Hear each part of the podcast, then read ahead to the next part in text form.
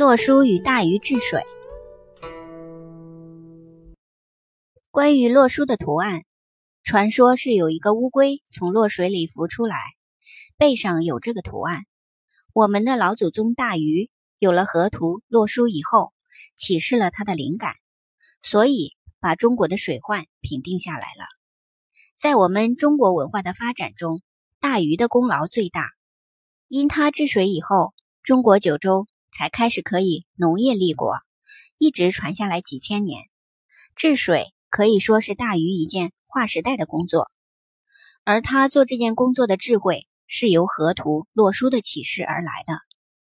这个洛书的图案正好是一个乌龟壳的形状，图中的点点，古代有一首歌来叙述。他说：“带九履一，左三右七，二四为肩，六八为足。”头上是九，下面是一，左边是三，右边是七，这些都是阳数白点子，占了四方。